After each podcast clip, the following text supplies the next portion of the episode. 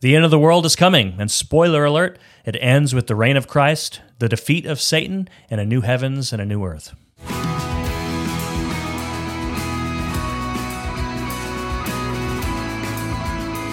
Welcome to Daily Gospel, equipping you to know God through His Word and His Son, Jesus Christ. My name is Keith, and this is Brandon, and we are pastors here in Santa Cruz, California at Gospel Community Church. Welcome, like, subscribe, and comments. Well, this is our very last recording for the entire Bible, well, minus the Psalms. Yeah, yeah. So we do have.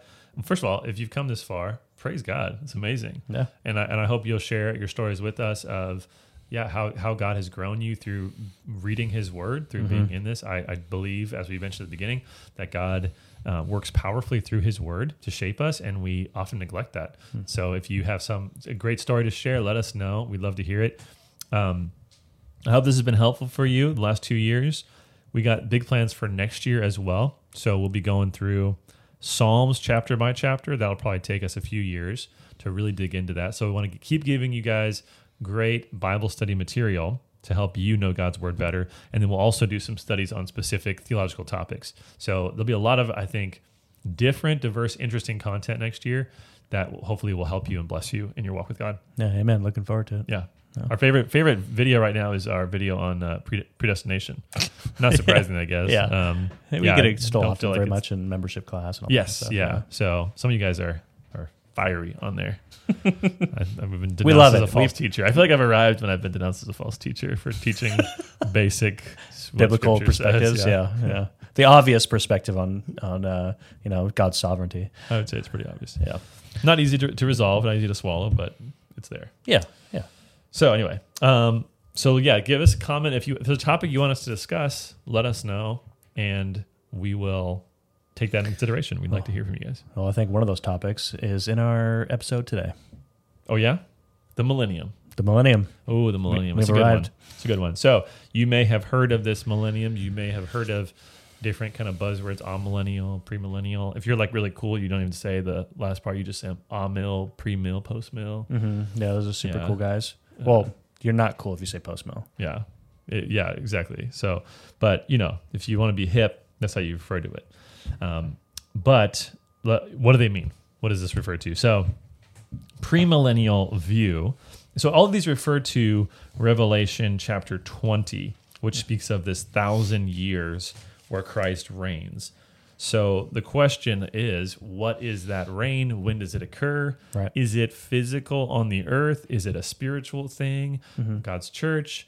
Is it the new heavens and new earth? Uh, There's lots of different views. So, premillennial view, pre for before, right, is that Christ, it, there's a time of intense persecution for the church. And then after that, Christ comes, he wins the battle against the beast and the prophet. And then he sets up a kingdom for a thousand years. Mm-hmm. And then after that kingdom, Satan is released. He is defeated finally, and then the new heavens and new earth comes in. So maybe that's a literal thousand years, maybe not. Premillennialists don't agree on that necessarily, Mm-hmm. but it takes these events in chapters 19 and 20 in a and 21 in a linear fashion, right? Mhm. As laying out events that are going to happen. Post millennial is a view that a real earthly millennium will be established and it'll be a golden age of the church. So the gospel will go out, it will be victorious, a massive number of people are converted, and the, the earth ends this kind of or enters this kind of golden age, and then Christ returns after that golden age to bring in the new heavens and new earth. So it's a reign of Christ through his people, is more of the idea, um, not a literal Christ reigning on the earth. Amillennial is the view that the millennium is the time that we're in now. So ah, so pre is before, post is after. So those kind of make sense. Ah means like not or like so. There's no millennium is kind of a literal translation, but that's Doesn't really fair sense. to them. Yeah, sense. What they believe, there's no literal millennium, but the millennium is the time we're in now. So it's a time between Christ's first and second comings, and God is reigning through His church. Mm-hmm. That's kind of how amillennials would view that amillennialists. And then there's anti-millennial, which is people who are sick of talking about the millennium. Um, just kidding. That's I made the last one up. I just saw that on notes for the first time, so that's pretty funny. yes, I write down my jokes that are still still terrible. Um, so anyway, so I would land in the premillennial camp when I read these these chapters. It seems clear that these are real events that are happening. Um, there's a few reasons why I would take it that way that we'll look at when we get to chapter 20. Um, but yeah, I, I, I don't think it's good to just view this in a spiritual sense. And it seems pretty clear that Christ is coming to establish this rule after the defeat of these powers in the the beast and the prophet. So Mm-hmm. anyway, we should we should get into this. So we're going to spend probably most of our times time in chapters 20 to 22. That's all the fun stuff. But chapter 17 is important, right? So we we're introduced to the um, not so lovely whore of Yep. Babylon, the great prostitute, the great harlot. Depends on your translation, I get, I guess. But this is um, th- this is set up in contrast to what's going to come next, which is the bride of Christ being Yeah. presented. And so I think it's very helpful to understand that the the whore and the bride are contrasted. Yeah. And there's a real question here that needs to be answered, which is do you love the bride or do you love the whore? Mm-hmm. As blunt as that may sound for me to say, it's very important. Do, who do you love? Right. Um, chapter 17, verse 4 says, The woman was arrayed in purple and scarlet and adorned with gold and jewels and pearls, holding in her hand a golden cup full of abominations and the impurities of her sexual immorality. And on her forehead was written a, a name of mystery Babylon the Great, mother of prostitutes and of earth's abominations. And I saw the woman drunk with the blood of the saints, the blood of the martyrs of Jesus. So this is well, obviously you can see the values here. Um, I would take this as an encapsulation of all the evil empires of the world, or as this culmination of this final great empire. I I think you know you can say it's Babylon or you can say it's Rome, but really it seems like we saw with that the beast, and the beast comes here again in verse three, but with the seven heads and ten horns, it's a culmination of all of these empires is the idea. And the here we see these are the things that she lives for and loves and, and, and lifts up. And so us as Christians, we need to be against those things. Yeah. We, we need to take seriously that the sexual immorality and uh, impurity and all these things are a mark of the whore, not of the bride of Christ. Right. And so we need to put those things away from our, our lives. Mm-hmm. It's so easy for us as Christians to have our view of reality shaped by the world. And of course, we've talked a lot about the sexual revolution, the LGBT movement, Mm-hmm. and and how clearly Christians should condemn that movement, not those people, Mm-hmm. of course, because we believe everyone can be saved and God saves all kinds of people. But that movement, which which puts forward things that the Bible says are evil as not only normal but as good, Mm-hmm. should be should be horrifying to us. We should not engage with that. Yeah. And yet, so many Christians are capitulating and, and compromising in the name of love. Mm-hmm. So we should be ones that stand clear, and we should our lives should reflect that, right? Yeah. Amen. What are you doing in private? Is what you do in private reflecting that you love the whore or that you love the bride? Mm-hmm. It's an important question. So the kings of the earth are weeping, the merchants are weeping because of the loss of Babylon as it's destroyed in chapter 18. Um, and we see again the kind of the picture of don't engage with the world, with you know, don't have the values of the world in chapter 18, verse 4, where it says, Come out of her, my people, lest you take part in her sins, lest you share in her plagues, for her sins are heaped high as heaven, and God has rem- remembered her iniquities. Hmm. So don't engage and love what the world loves. So people are weeping over the destruction. There's an interesting comment on in chapter 18, verse 13, about slavery that many have noted. So it's it's recounting all the things that the that Babylon has brought into the world, that this that the world has given all the prosperity, but then at the end it mentions slaves in verse 13 and it says that is human souls. Hmm. So the selling, the trading of this city include people. It's a very interesting statement about slavery. Right. Just in that little phrase that slavery's slavery, selling of people, is human souls, and it seems to be an implicit condemnation mm-hmm. of that. You're right. So, very interesting statement about slavery. Chapter 19 Babylon is condemned, and the judgment is given to her, and then the battle begins. And so we see this the bride presented in chapter 19, verse 6. And of course, this is compared to the whore in chapter 17 and 18. Mm-hmm. And so, verse 7 of chapter 19, it says, Let us rejoice and exult and give him the glory, for the marriage of the Lamb has come, and his bride has made herself ready. So, it's anticipating this marriage supper that's going to come, Right. and it, it, you know, longing for that. In verse 8, it was granted her to clothe herself with fine linen, bright and pure. So the bride is coming, and then Christ comes in verse 11 to vanquish his enemies. Hmm. And he's sitting on a white horse. We see in verse 11, he's called faithful and true. His eyes, verse 12, are like flame of fire. He's wearing many crowns. Mm-hmm. He's, verse 13, he's clothed in a robe dipped in blood. Mm-hmm. And the name by which he is called is the Word of God. So we see clearly that is Jesus Christ. And he's coming to defeat the enemies of God. Verse 16 on his robe and on his thigh, he has a name written King of Kings and Lord of Lords. Hmm. So he's coming to reclaim what is his. This is a picture of the second coming of Christ. He's coming down in the flesh to defeat his enemies, and that's what he does. So his battle happens. The beast and the false prophet are thrown into the fire, and victory is won. Not the final victory, but Right. it is very significant victory. And this initiates the millennial reign of Christ. So, Mhm. chapter 20, we see that Satan is bound, and he's bound for a thousand years. So, again, thousand years. I don't. I don't think things much hinges on whether that's a literal, Mm-hmm. like to the day kind of a thing. It could be less, could be more. It speaks to a full amount of time Mm-hmm. is seems to be the idea. So this is a long reign of Christ. And what happens here, I, again, it's, I know it sounds strange to us, but what does the text actually say here? In verse th- 4, it says, Then I saw thrones, and seated on them were those to whom the authority to judge was committed.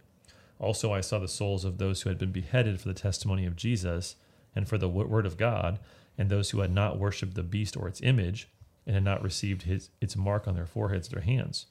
They came to life and reigned with Christ for a thousand years.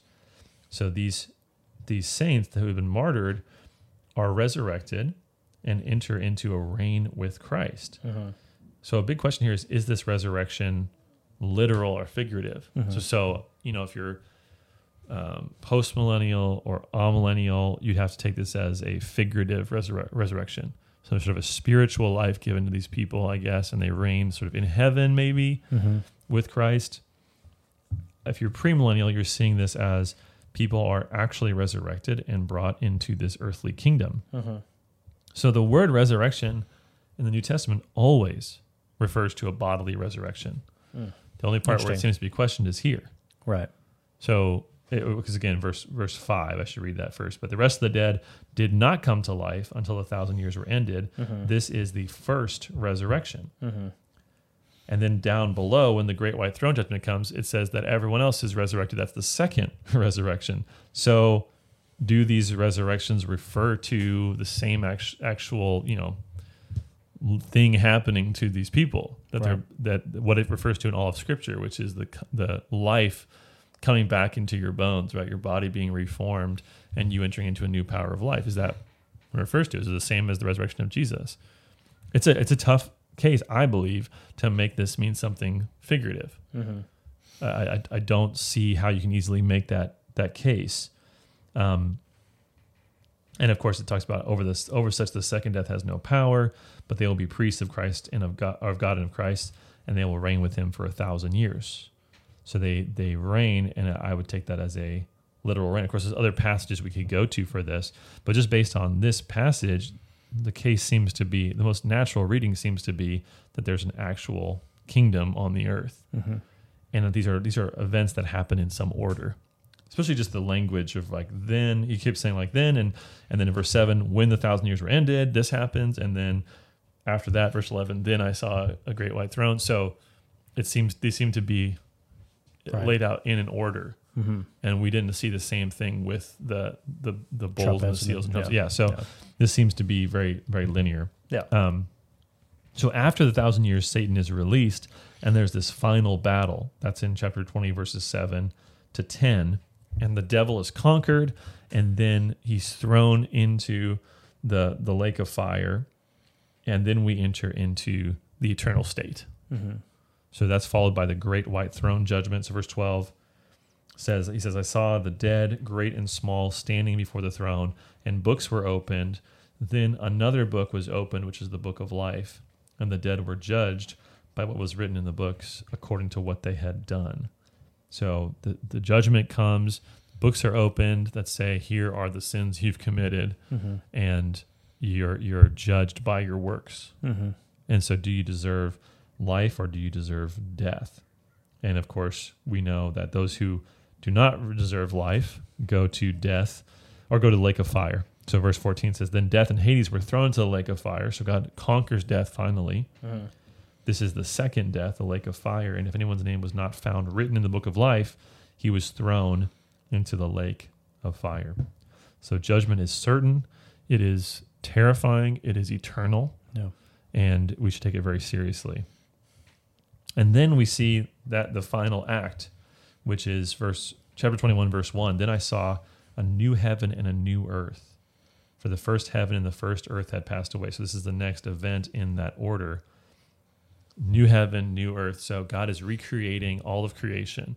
He gets rid of the old order. We saw in Second Peter, it's burned up, Mm-hmm. it's made new, it passes through judgment, so now it's perfected. Mm-hmm. And then we get this glimpse that's really unparalleled in scripture of what that final city, that final creation will look like. Right.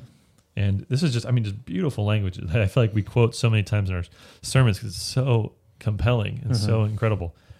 He says, I saw the holy city, New Jerusalem, coming down out of heaven from God, prepared as a bride adorned for her husband. Mm-hmm. So the bride was prepared previously, and now it's happening, right? Yeah. The, the wedding supper, the celebration, the consummation of all things. Heaven is coming down to a, a newly created earth, Yeah. and God is going to live with his people in perfection. Amazing. It's like this is the moment like the whole Bible has been waiting for. right? Yeah. Yeah. Yeah. And verse 3, right? I heard a loud voice from the throne saying, Behold, the dwelling place of God is with man. He will dwell with them, and they will be his people, and God himself will be with them as their God. Uh-huh. This is what was longed for in, well, what we had in Eden, and we lost it. Mm-hmm. It's what was longed for in the temple and the tabernacle, and was never fully realized because of man's sin. Right. It's what Jesus came to initiate, right? To tabernacle among us, like John 1:14 says. And now we have the fullness displayed as God is coming down to earth Mhm. and bringing all of his glory and his beauty and his perfection with him. Right. In verse 4, he will wipe away every tear from their eyes and death shall be no more. Yeah. Neither shall there be mourning nor crying nor pain anymore for the former things have passed away. Mm. So this is a perfect world without any sorrow, any suffering. Yeah. It's exactly what God made it to be. Yeah. No sin. Yeah. And then in chapter five, he says, "I'm," or sorry, verse five, he says, "Behold, I am making all things new." So God's going to recreate everything. He's going to redeem every sorrow. He's going to complete every story of his people in His grand story that culminates in this beautiful resolution of all things. Right. And you know, I mentioned I, I taught on this passage, uh, you know, a few months back because I just was so in love with this passage, and I, I mentioned, you know, that that the the desire we have for resolution to stories. Mm-hmm. It's it's an amazing thing, and how so many movies now are just basically it's an old movie. They don't really create anything new. They just take that old movie that you had nostalgia for, and then they bring resolution. Mhm. And you you keep we keep going to them because they're they're there's something about them that are really fun. Yeah. And of course, I mentioned what is quite possibly the greatest movie in history, Top Gun Maverick. Oh Right. yes. In fact, I actually, I. I had we were at guys in the other other week, and one of the guys there was like, "It is the best movie of all time." Like, and he wasn't even joking. He's like, "100." percent um, I'm like, "That's it's just because it's not woke. It's the only like not woke movie." Yeah. In been made today's in the last 20 saying something. But I, the the original Top Gun, you know, you Top Gun is your favorite movie. It, it is, yeah. The original, the original Top Gun is my favorite movie, and it historically has been. So when the new one came out, which is quite good, it's, Yeah. I think it's better than the first, but there's a special place in my heart for Yeah. the first one. Um, but I was so excited that um, my friends actually like Top Gun all of a sudden. Yeah, Yeah. Because it, well, it took all these. It was so amazing because it took all these different threads that were kind of left Mhm. unsettled and resolved, and it in this movie it redeems every storyline. Yeah. Right. It brings it all back. This beautiful conclusion. Everyone's happy, and there's something that's so ah, nice about that. Yeah. You know, For and sure, and that's what the you know the Bible is like Top Gun. Yeah. I know it sounds stupid, but but the Bible is doing that. Like that desire we have for resolution to the stories Mhm. points to the fact that we need resolution to this mess of history. Yeah. That there needs to be judgment for the wicked. There needs to be vindication for the righteous. There needs to be God's story wrapped up in a beautiful way. And God shows us that the entire storyline, all these loose threads, are coming together and being brought full circle in a beautiful way at the end. Yeah. So that's the best way I can describe what's happening here. Well, I love what you just said. I mean, the emphasis that justice needs to happen. That's the longing of the human soul. That righteousness needs to be redeemed and and honored. That's something that the human soul needs, and and humans need to know God. You know, and be with Yeah. Him. And that's what we get here in Revelation. Like, it's, yeah, it's so amazing that we f- forget about that in in our day to day. Yeah, it's great. It's great. And, and remember, the, the story of Scripture starts in a garden. Mm-hmm. God's people have communion with God, and instead of knowing God, they rebel against Him. Right? Mm-hmm. Instead of honoring Him and obeying Him, they rebel. And then the story comes to a turning point, really, when Jesus Christ is also in a garden, Garden of Gethsemane, Yeah, facing a similar temptation to follow His own will. But He says, "Not my will, but yours be done, God." Mm-hmm. And He chooses to do what Adam didn't do, and He brings life and salvation and a reversal of the curse. And at the end here, we end up back in a garden, but a garden that's expanded into a city right. where all of those things are being made new.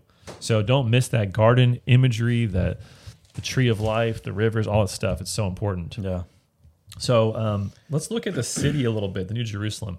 I love. Okay, so we won't read through this, but this is a literal city I believe we're going to live in forever. But he's when he describes the city, he focuses on like walls, gates, foundations, streets, yeah, all the least exciting, least interesting parts of, Yeah, the a, infrastructure. of a building. Yeah, like parts you may not never even notice the foundation until it goes wrong.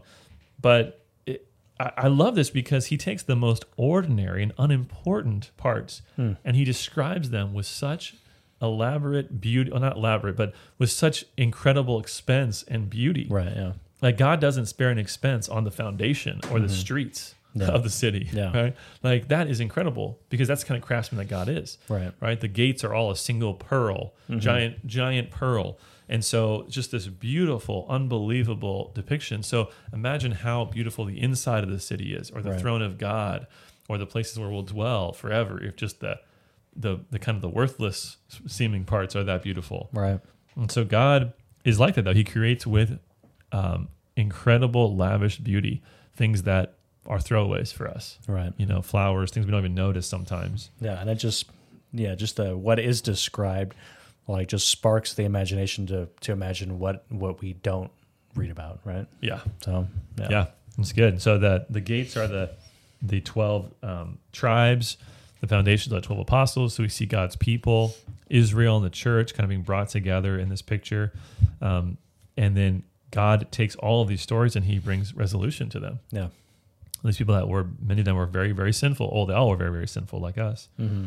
we see that there's a lot of room in this city the measurements are given and the measurements are in verse 16 but to sum up in in english terms it's 1400 miles wide and 1400 miles long and 1400 miles tall.